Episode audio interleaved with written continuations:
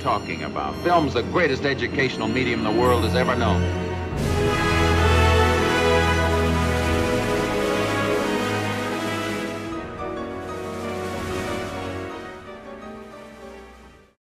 Hi, guys, and welcome back to Teenage Golden Age, the podcast where we talk about old Hollywood movies from the perspective of the next generation.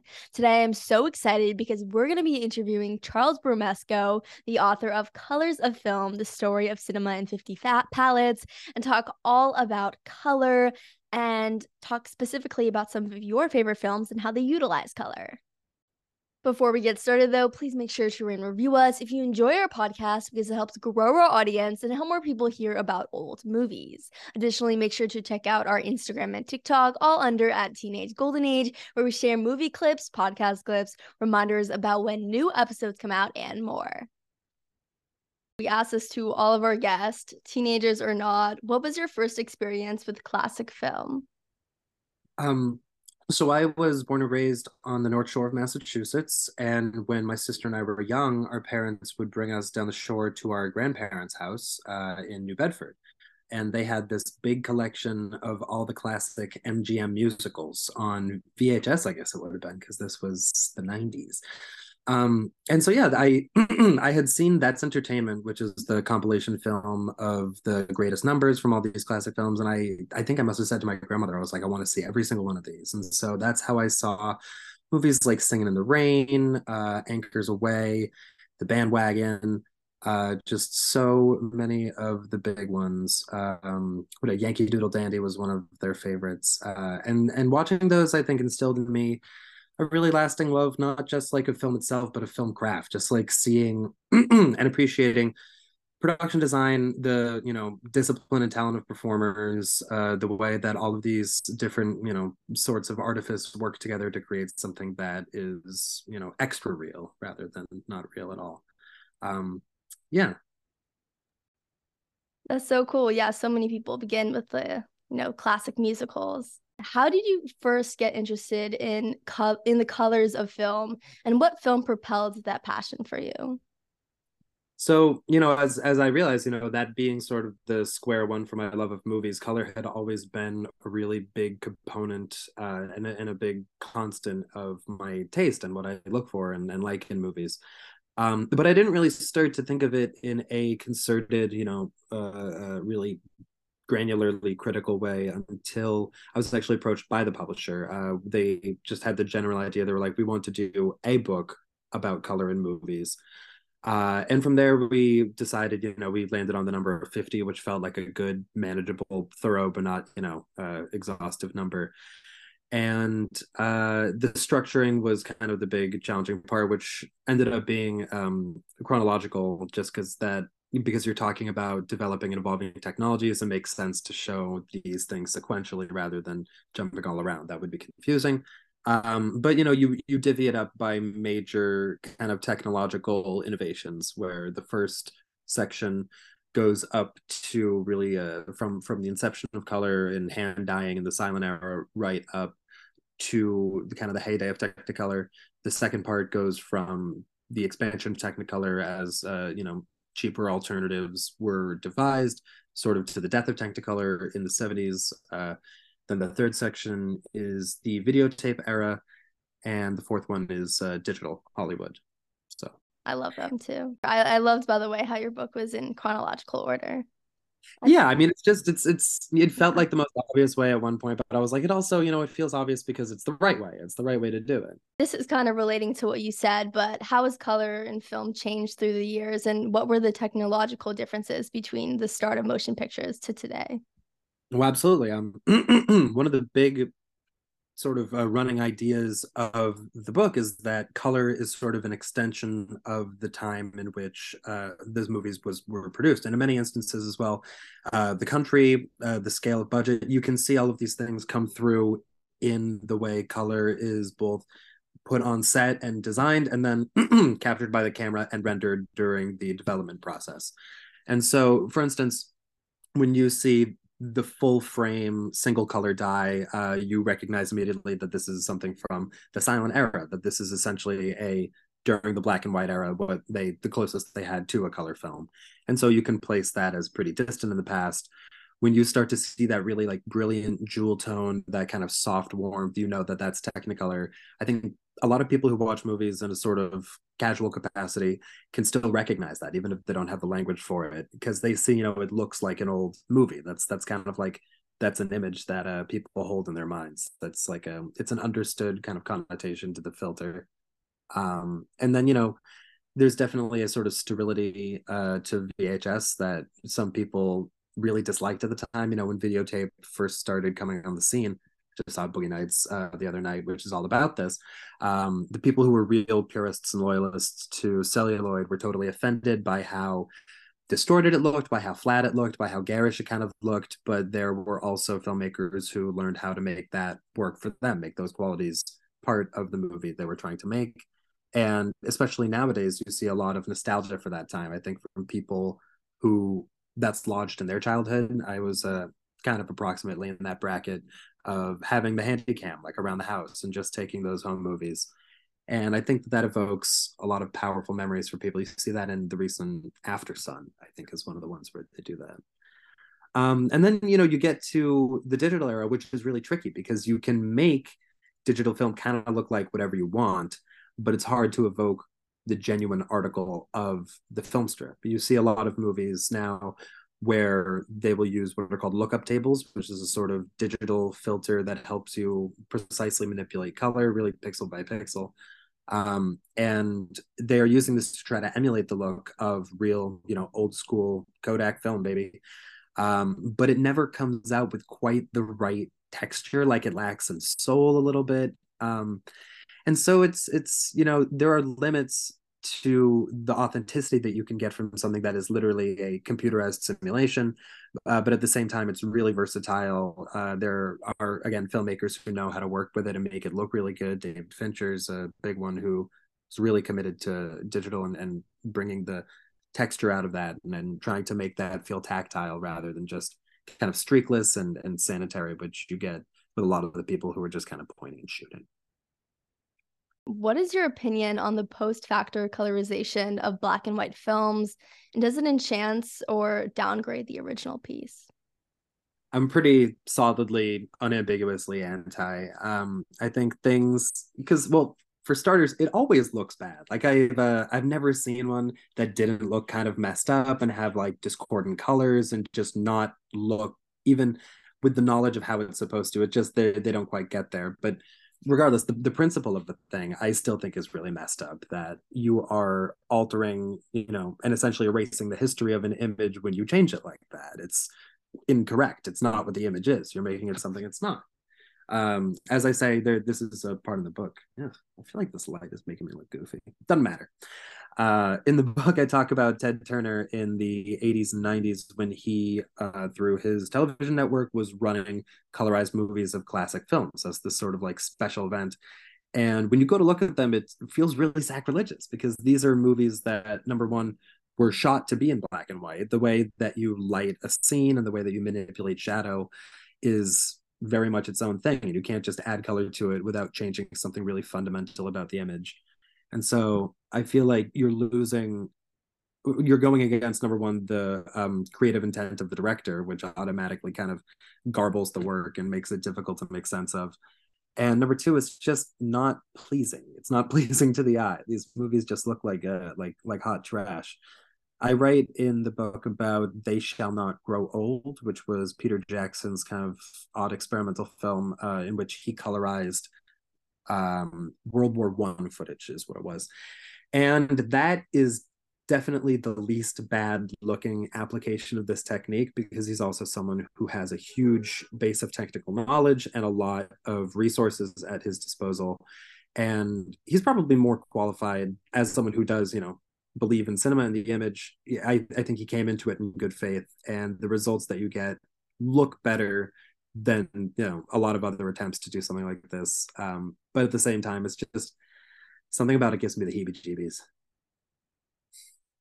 Yeah, I totally agree. I feel like there's some beauty in black and white films. You know, they don't, not every film needs to be in color. Yeah, yeah. It's um. Although this also cuts both ways. I remember um when Fury Road, the Mad Max movie, was getting big. For some reason, they released a black and whiteified version into theaters pretty briefly. I think they did the same thing with Parasite as well, um, which I also like. Equally, do not get the impulse to want to see that. I suppose maybe seeing it at grayscale would reveal something about the formal makeup of it. I, I don't know the appeal personally, but um, I just, you know, let the thing be what it is. That's, I guess, how I feel. How can color also add to the narrative and meaning of a film rather than just serve as an aesthetic quality? Uh, so you see, you know, the book kind of takes multiple approaches in that it is in part about technology and explaining how these things are done, but also how they are deployed creatively, and that color is a really Um, common source of symbolism and metaphor that people can encode meaning in color, even if that's something as broad as sort of setting the mood for a scene, that red is a sort of alluring or menacing color, that blue is a sort of cooler, more serene color, uh, that green can be in that same serene register, although it can also sort of go to a noxious kind of, you know, sickly looking place. Um, but, you know, the you can use that to create tone in a general sense, but also in much more uh, precise ways. Uh, I talk in, let's see, what would be a good example of this?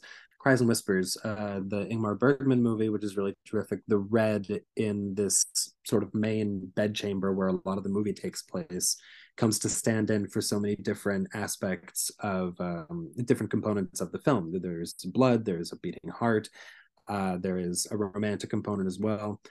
And so you can really, one of the things I advise against is looking at color in a in a rigid way that, you know, red means this or blue means this, because these meanings are all so malleable that from one film to the next, uh, you know, whichever color means good or whichever color means evil can be completely reversed. And so you, you know, it's incumbent on you to take it on a case by case type basis.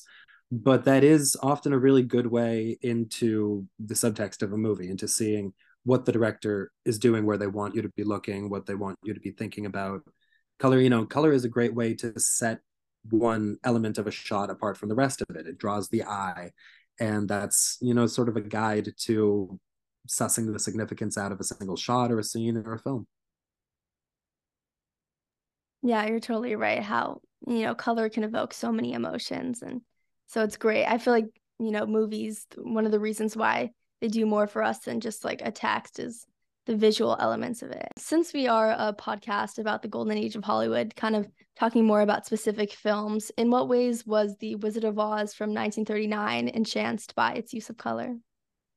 Uh, that is one of my favorite movies of all time. And that's actually when uh, I was speaking with the people at the publisher about the book, that was the first title I pitched. We were, you know, sort of whipping up a sample chapter to kind of get a feel for how we wanted things to work.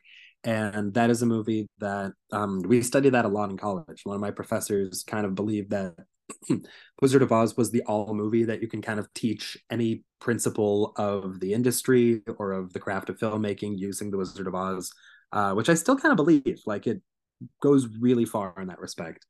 So that was definitely huge for me. And Wizard of Oz is, is really teachable in this respect because it came in nineteen thirty-nine, right around when Technicolor was really ramping up. And so you get very specific applications of that in the film. Ruby Slippers, Yellow Brick Road, Emerald City being the three really big ones. But I mean, even just the blue and white of Dorothy's dress when they go to the field of poppies, like just everything is so uh, brilliant and and kind of exuberant with color. The green of the Wicked Witch's face is just phenomenal. Um, and you see that this also came around, uh, and this is, you know, what I note in the book, spoiler alert for people who are going to buy it, but Wizard of Oz came at a very fortuitous time in American history. This was during the Depression when people were uh, depressed, as as the name would suggest. And so much of the kind of transportive escapism struck a chord with the American people at that time. You hear, you know, the big song is Somewhere Over the Rainbow, which combines this love of color with that idea of going somewhere else for a little while and then coming back to find your life changed, which is something that I find incredibly moving, number one. And number two was really, you know, an ideal in America at a very difficult time. Yeah, the color in The Wizard of Oz is just beautiful. I think that's one of the reasons why the film also is really popular. It's just so beautiful, like visually yeah. aesthetic, yeah, in general. Watched it for the first time when I was really, really young. My parents always would talk about how when they were young, Wizard of Oz would play on T V once per year. And it was a really, really big deal because this was prior to the advent of like V C Rs. And so you couldn't really watch movies at home unless you rented a projector and like rented a reel, which no one was going to do. And so the fact that The Wizard of Oz was a kind of uniting monoculture thing, and the fact especially that it speaks so directly to children, has so much to do with color, that it operates on this really primal register of fantasy that is legible to like even a little kid. You know, you watch it and you can tell that the witch is scary. You can tell that Dorothy's supposed to be a nice person just by, you know, looking at the palette. How do film critics and filmmakers like Martin Scorsese and Andre Bazin acknowledge The River from nineteen fifty-one as one of the most beautiful color films? That's, I mean, that's that's a huge one. Uh, Renoir's film uh, takes place in India. He was a French director, of course, as the name would suggest. Um, but he brought Technicolor equipment to the banks of the Ganges in India, actually, to shoot on location. And the color, which is also, you know, used in a symbolic capacity to show uh, desire that is kind of coursing through this little community. Um, but you especially see the browns and the blues, which are of, of, you know, around the river and the sky. They're really rich. However, they're not quite in line with the Western imagination of India at the time. The studio that Renoir was working with, they wanted something that was going to be steeped like in kind of mythology and folklore. They wanted, you know, colored dust. They wanted, you know, the the fantasy of India that Americans have. But when Renoir went there, he found that it was a much like earthier, more naturalistic place than people would imagine. And that is what he wanted to show everyone.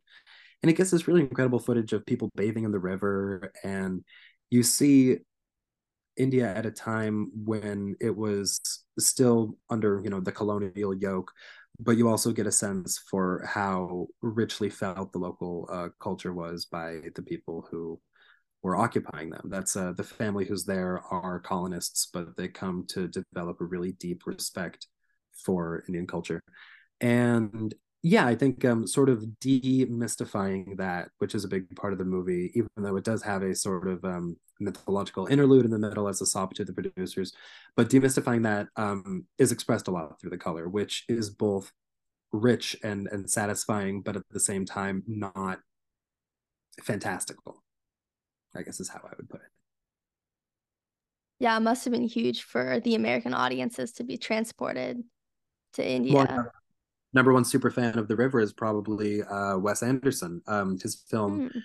uh, Darjeeling Limited uh, samples so much from the films of Satyajit Ray, but also from Renoir's The River, um, on which I believe Ray worked on The River as a production assistant or assistant director, one of the two. Um, and so, yeah, it's just it's this really um, proud, you know, cinematic heritage that goes from one one to the next. People seeing this movie and just totally falling in love with, with the, especially with the color. Wow. Um, what was the process like curating the fifty films you introduced in your book? Yeah, so yeah, I, I made a list of every idea I had for like a week, and then that was quite long, and then there was a process of whittling that down to fifty. Um, and I set, you know, certain rules for myself, which is that no more than one film per director, which kind of um, posed a lot of tough choices, but also helped me eliminate some. Uh, and, and the fact is that each entry of the fifty entries is kind of meant to illustrate a principle or an idea. And so I don't really want two films that are going to be serving the same purpose. And so, for instance, you know, going back, I, I knew I couldn't do that many classical Hollywood musicals. And so I had to choose Singing in the Rain instead of, say, um, uh, Meet Me in Saint Louis, which was another one of my favorites from when I was young. Or, you know, um, choosing to do uh, Deep Red instead of uh, The Bird with Crystal Plumage, uh, although that's also Dario Argento. Uh, but, you know, my point is I, I was trying to eliminate redundancies, uh, which is how I started to get it down to, like, I think I had fifty-seven where I was like, all right, these are all actually legitimate ideas. And then that was the really, really hard part. Um, what was one of the ones that I... I I've been asked this before, and I always mean to try to go back and find which were the ones I had to eliminate. Um, I talked about doing a Spike Lee film because he has a really, really clever use of color. I think maybe Do the Right Thing was in the mix at one point, or Miracle at Saint Anna, one of those two. I mean, those those are both teachable films um, because, you know, he shoots New York, I think, differently and probably better than anyone else does. Color's a huge part of that. Um, but yeah, I was actually really pleased that the publishers, the, when I finally, you know, restricted myself to fifty, I sent them over and they were like, looks good. They, they, they, uh, they had a few that they had requested I do, which actually I found helpful. Um, Amelie, Spirited Away, uh, Schindler's List, and Grand Budapest Hotel, I think were, were on their mind. Um, although I would have picked Grand Budapest my ho- Hotel myself. It's really, really good. Uh, but no, they were like cool with basically everything, which I was surprised because by the end of the book, we're talking about like Saw two and like Tron two and a lot of different twos. Uh, and, and they were really cool about it. Uh, final question. Why should teenagers read Colors of Film, the story, the story of cinema in fifty palettes? Uh, I think so, you know, not to sound crotchety and old, but Gen Z really thinks pictorially and in terms of images and in terms of moving images. Like, uh, not to be like, you don't read, but it's like TikTok is a video-based app. Everything is video because that is the most efficient way to condense information, which I get. That makes sense. And so when you read this book, it not only kind of traffics in that same language, it's a very pictorial book as well, uh, you know, in the most literal sense that it's uh, mostly a picture book with passages, but the fact that it gets you thinking about the way images are constructed differently. I um, the process of writing this book really changed the way I watch movies and the way I really look at everything. I see the way color is encoded and, and used so differently now. And my hope is, you know, even if it's just a little bit of that, that uh, readers of the book will get some of that. And I think that that is such a valuable asset as, you know, media literacy becomes more important than probably actual literacy at some point. Um, but yeah, it's, it's you know, where we're so uh, saturated with images that you might as well look at them and, and have some thoughts about them. Yeah, I definitely think all teenagers will love this book. It's also really easy to read. You know, I love it. You don't get too bored. It's like not, it doesn't, it's not too it drawn right out. Along. Yeah, yeah. I mean, like the passages aren't super long. It moves right yeah. along and you read it in a kind of modular way where you can pick it up, read a couple, put it down, pick it back up. And the movies I pick are all really good. I did not pick any boring ones right, uh, yeah. because I didn't want to watch any of those either. And so I think about a lot of them were movies that I did love when I was a teenager. There aren't that many. There are definitely a handful that I was like, this is a grown-up selection. Um, but I think for the most part, you know, if you're trying to get your feet wet in cinephilia, I would definitely recommend this as like sort of your playlist, your your your watch list. It's um, I, I love all these films.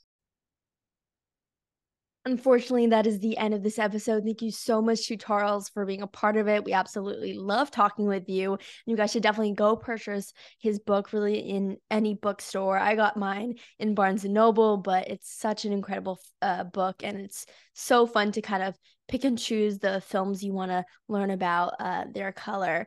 And so, yeah, go purchase it. If you guys have any questions or comments, definitely make sure to email us at teenagegoldenage at gmail dot com. That's teenagegoldenage at gmail dot com. See you in our next episode. Bye.